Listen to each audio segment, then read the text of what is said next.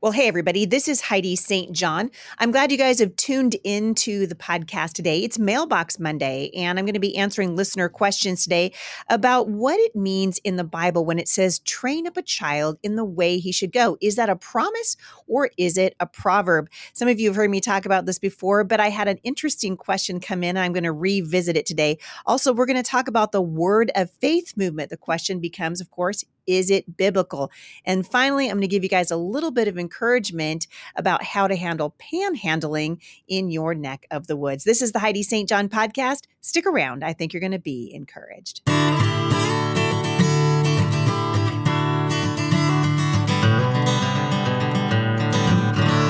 Well, thank you guys uh, for listening today. Hope you're having a great Christmas season wherever you are. I had a wonderful time recently in Midland, Texas, going down there for uh, some business meetings. And I'm here to tell you guys God is doing some amazing things with regard to education. I've got a bunch of things I cannot wait to tell you about, which I think you'll hear more about from me uh, in the months to come. Also, want to let you know that my brand new book from Brave Books is coming out on the 1st of January. Uh, I have written a brand new book for them called The Mouse and the Sea. It's my newest uh, writing project, and it's a children's book. I can't wait for you guys to see it. We're going to be entering into some wonderful partnerships with our friends at Brave Books. And so you're going to hear more about that in the days to come. But I want to encourage you this is a really phenomenal gift for your family. If you've got grandchildren or little ones at your home, uh, nothing is more life giving than sitting down and reading to them. It's something that I love to do with my children, and I hope you guys will check it out. So, again, it's not out yet, but wait for it. Uh, starting in January, my brand new book, it's called The Mouse and the Sea, is releasing from Brave Books. So, I'm really excited about that. Also, we're very excited because coming up on the calendar here, we've got a marriage retreat. Phil Gungor is going to be in town doing Laugh Your Way to a Better Marriage the weekend of Valentine's Day. So uh, put that on your calendar. And then we're going to be doing a Worldview Summit for teens and their parents. Lots of things happening to enrich your family here at Firmly Planted Family. And so we hope you guys will uh, will tune in for that kind of stuff and come and see us. Come out and see us. We're, we've got a wonderful hotel right across the street from Firmly Planted.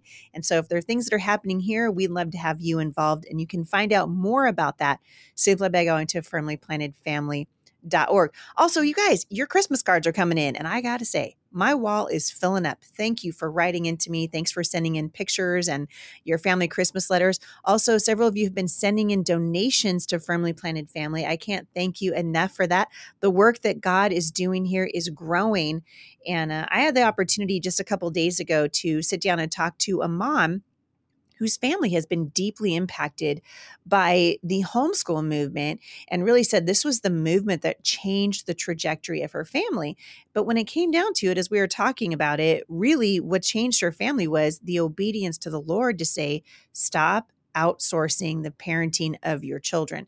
Uh, the responsibility for raising children really does belong to parents. And so I'm excited to just hear the stories of the things that God is doing in your life. Keep them coming. I'd love to continue to hear from you. You guys can reach out to me directly. That's how I'll be answering questions today. If you go to HeidiStJohn.com forward slash mailbox Monday, that is where you can go to submit your questions. All right, I answered this question over at happy hour uh, several days ago, but I wanted to come back and answer it again and give you guys even some more, I think, information. I don't know about what's going on in your neck of the woods, but where I live, there are increasing numbers of people on the road panhandling, you know, standing there with signs in the middle of the intersection. Uh, really, I mean, living in absolute squalor. They're living in squalor on the side of the road. They're, you know, in you go to downtown Portland right now, it's embarrassing what the city of Portland is allowing to to happen there. There are agencies, there are programs, there are resources to help get people clean and sober and off drugs. And instead, the city is saying, "Oh, it's no problem. Just go ahead and pitch your tent in somebody's backyard." Uh, it's ridiculous. And a lot of times, I think we don't know what to do, and it's and it's an awkward thing, right? You you pull up to a a, a freeway interpass, right? You're waiting for the light to turn green, and somebody comes up to your window and he's holding a sign and it says, you know, I've got little children, anything helps. And we feel guilty. People give out of guilt. Let's just be honest about it. Well, not too long ago, I was in Scottsdale and I saw a sign on the side of the road in Scottsdale. And this is what it said. I'm going to read it to you because it's on my phone. It said, It's okay to say no to panhandlers. Give instead to agencies that help those in need. I thought that was really phenomenal advice, stellar advice, in fact, coming from Arizona.gov. Believe it or not, a government agency actually given good advice. It was shocking. I hardly knew what to do with myself. I was so like, wow, look at that. But I went to the, the Arizona website and they have an entire section that's dedicated to helping people that are experiencing crisis, whether it's a mental health crisis or financial crisis or whatever it is. And it says you can help in a variety of ways without giving money to panhandlers. Uh, many people do not realize that donating to agencies dedicated to helping people in need, such as churches, shelters, and food banks, are often a better way to help the homeless versus providing individual contributions. And so then they link to several things that are right, you know, local to Arizonans.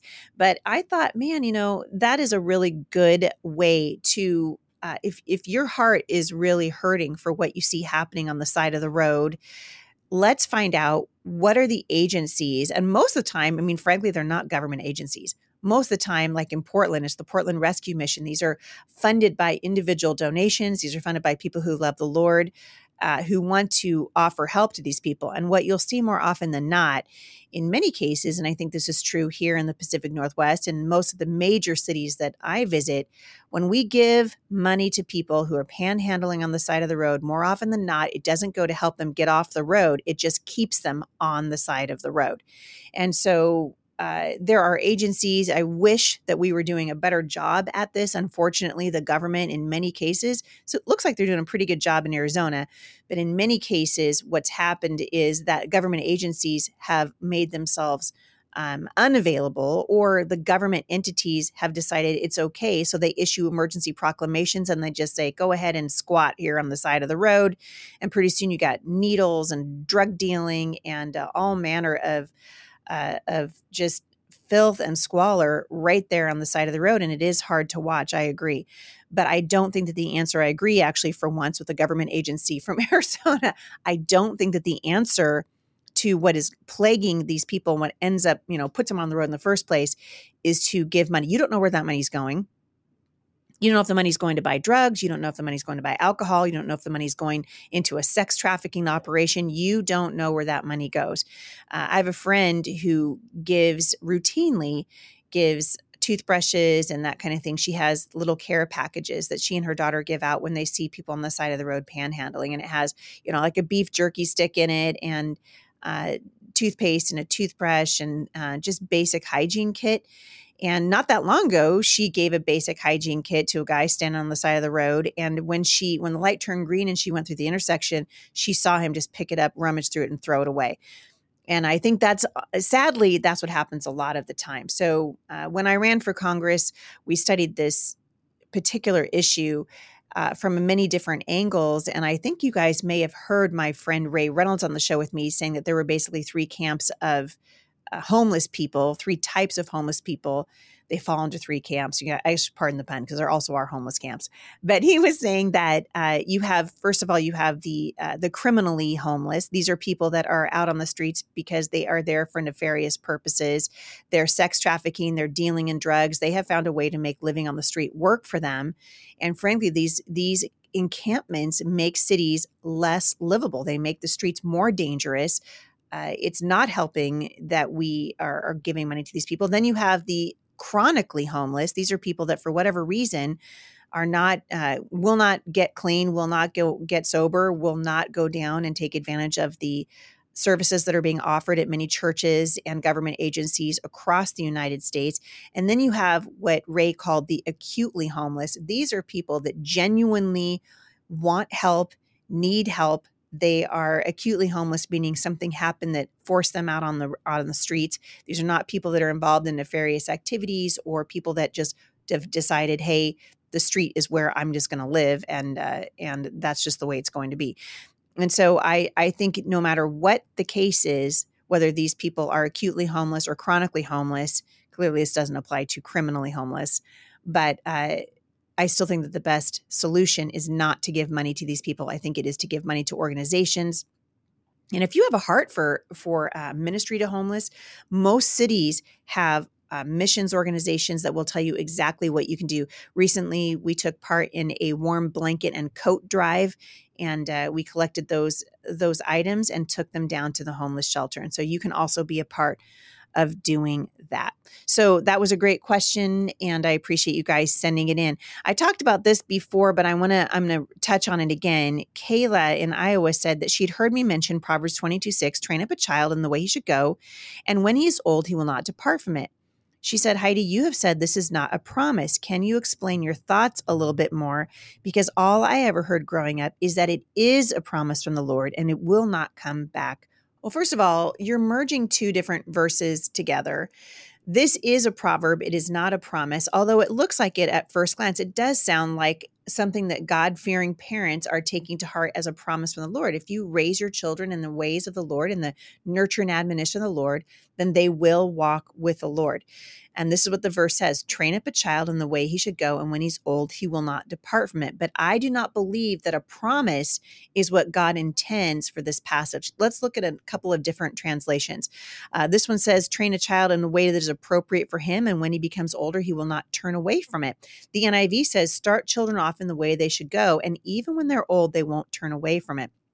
So, what does the way of a child mean? Well, the word used for way in the Hebrew is derek, which of course means a course for life. It's a journey that that you're on. It's a road, and first and foremost, it means a godly direction we know this isn't a promise from the Lord, you guys. I can tell you uh, right off the top of my head, many wonderful Christian parents who have trained their children in righteousness, and those children have chosen to walk away from the Lord. Our children have free will. Our children have free will. They can choose to do right, they can choose to do wrong. They can choose to walk with the Lord, or they can choose to walk away from Him. Our job is to give as much biblical counsel to our children as we can to take to heart the uh, the admonition in Deuteronomy 6 that we train our children when we rise up and when they when we walk along the road and when we lie down we want to be talking to our children about what is good and what is right and teaching them the principles of the word of God primarily obviously salvation. But it is not a promise. It is generally true. It is a proverb but it is not a promise from the Lord. And this kind of goes into the word of faith movement, and I'll get to that in a minute. But parenting, a parenting question came in from Belle in California, and she says that her 19 year old daughter was caught. Uh, engaging in sexual activity outside of marriage while she was living at home. She moved out with a friend by choice her mom's not sure if this is going to be, you know, a permanent situation or if she's moving out just temporarily. And she wants to know what a God honoring response would be, given that she has two young teens still left at home. You guys hear me talk about this all the time, but strong families don't happen by accident. Lots of time in prayer, intentional time spent together, and teaching the values that really matter are what build strong families. It isn't easy, but Brave Books makes it a little bit easier. Brave Books believes in the power of the family unit to shape the next generation, and you guys know that's my jam. Their family book subscription includes a book per month with family activities and lessons that teach subjects like freedom versus communism, traditional gender identity, and the importance of being truthful. They are such great books, and your kids are going to love them. This is a great Christmas gift that will keep on giving well into the new year. Go to bravebooks.com right now and use the promo code Heidi to save 20% off your Brave Books family subscription. That's bravebooks.com, coupon code Heidi. First of all, uh, I just want to acknowledge this is a painful thing. I've talked a little bit on my show before about parenting prodigals and how difficult that can be and it is so painful. But as i've said to you know dozens and dozens of parents over the years the enemy wants a two for the price of one right? Not only does he want your daughter he would like to discourage you to the point where you just you quit trying to be a, a, positive influence in the life of your children or you feel so defeated by the decisions that your daughter has made that you stop pouring into the lives of the children that you still have at home. So the god honoring response first and foremost is to remember that your child belongs to the Lord. You have a 19 year old daughter who is, uh, by all accounts, now an adult. She is responsible for the decisions that she is making, and you need to be in prayer for her. We never stop loving our children, right? This is honestly, I mean, this is why. Uh, the the a, a prodigal child is so painful and is so difficult for a parent it's because we never stop loving our children. And when you've got a child who's walking away from the Lord, I think the hardest thing about that is as a parent, you know that that child is going to be reaping in their lives the consequences of those bad decisions, whether it's uh, engaging in sexual activity outside of marriage or whether it's uh, foolish choices with regard to the company that they're hanging out with or decisions that they're making regarding what they put in their bodies or whatever it is. We want what's best for our children. That's naturally right wired into parents. But when you have a child who is engaged in this kind of activity, your primary response should be two things. It should be prayer and it should be love. We love our kids. So don't alienate your kids. The stories that that that break my heart the most are the ones that I hear of parents who their kids make a bad decision or maybe they even wound the parents, right? and rather than respond with love it's okay for your kids to see you sad and even you know crying and, and disappointed or whatever but i have seen so many parents say that's it you know you're not welcome in my home anymore you know get out of here. Now i would imagine that there is a point when that is an appropriate response. Most of the time we make those decisions out of anger and we drive a, even a greater wedge between us and our children and we don't want to do that. And so we want to be loving our children praying for our children. If you've got other kids living at home and you definitely you know obviously you've got two teens still at home i'd be engaging those teens and praying for their sibling right? And just saying, hey, you know what? We love your sister and we're going to pray for her that the choices that she makes become uh, back into obedience with the Lord so that they're life giving for her. And so that's what we want with our kids. And I would just encourage you, you know, love, love your daughter, continue to love her, let her know that you love her. Uh, you can love her without supporting the choices that she's making. You can love her without inviting her back into your home. You can love her without and so much of the mistakes that we make in parenting right is we want we want so badly for our children not to experience hurt that we we keep them from any kind of consequence of their own choices and ultimately that makes the situation worse. So pray for your daughter love your daughter and then take it before the lord. Uh, no one understands the pain of a prodigal child more than god does. Uh, look around. We are the children of god who have been shaken our our, our fist in the face of God since the Garden of Eden, and God understands that pain in particular. I had we had an anonymous uh, listener write in and say, "Can you give a biblical reasoning as to why the Word of Faith movement is not biblical? I do not always understand healing. I understand why He does not always heal, but if God is perfect, why would it not always be His will to heal?"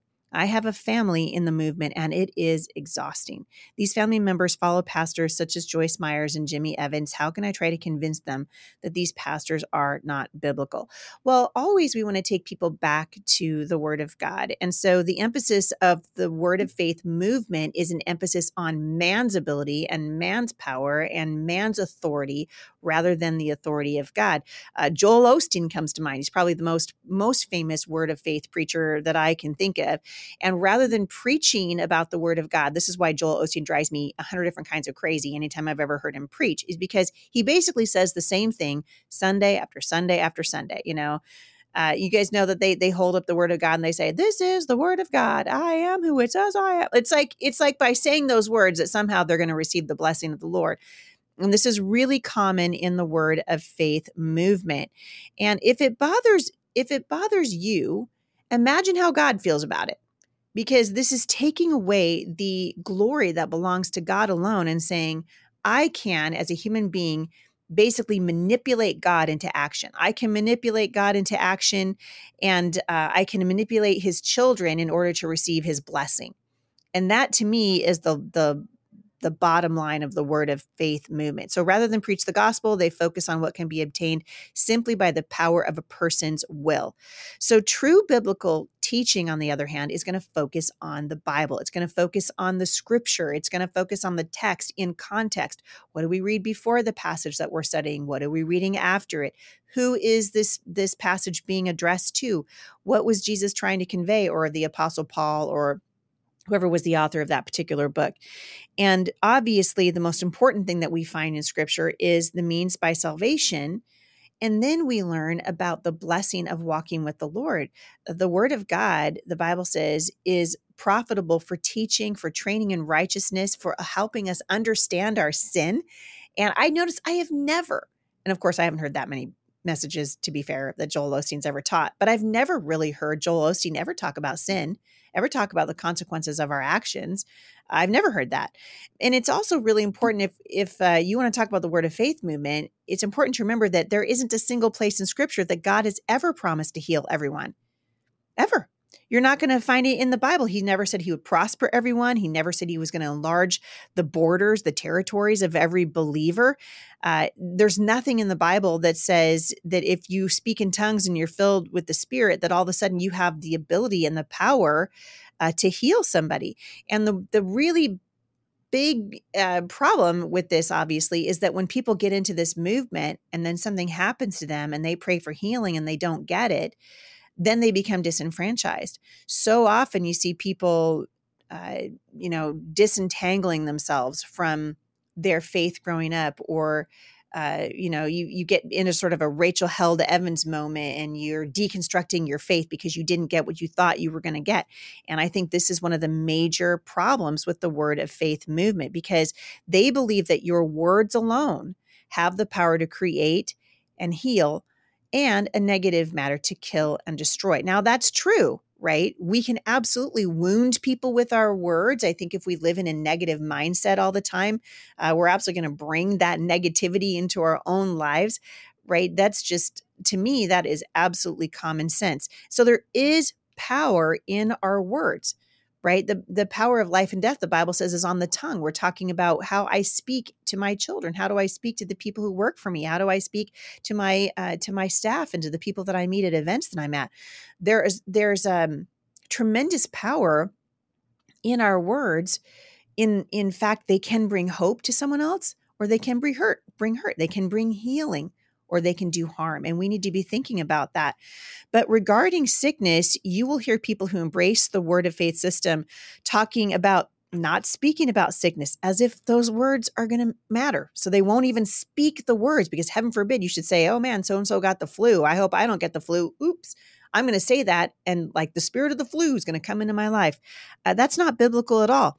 There's an article that Joel Osteen wrote about having victory over depression. And this is what he said in that article. This is, and I quote, it's time to use our words to declare good things. Well, I'm with you right there, Joel. I'm absolutely with you. Yes, let's use our words to declare good things. I want to tell my children, I'm so proud of you. I noticed that the way you're diligently practicing the piano this week. It's so good. I want to talk to my husband and say, Thank you for the way that you're providing for our family and for leading our family. I want to declare good things over my children.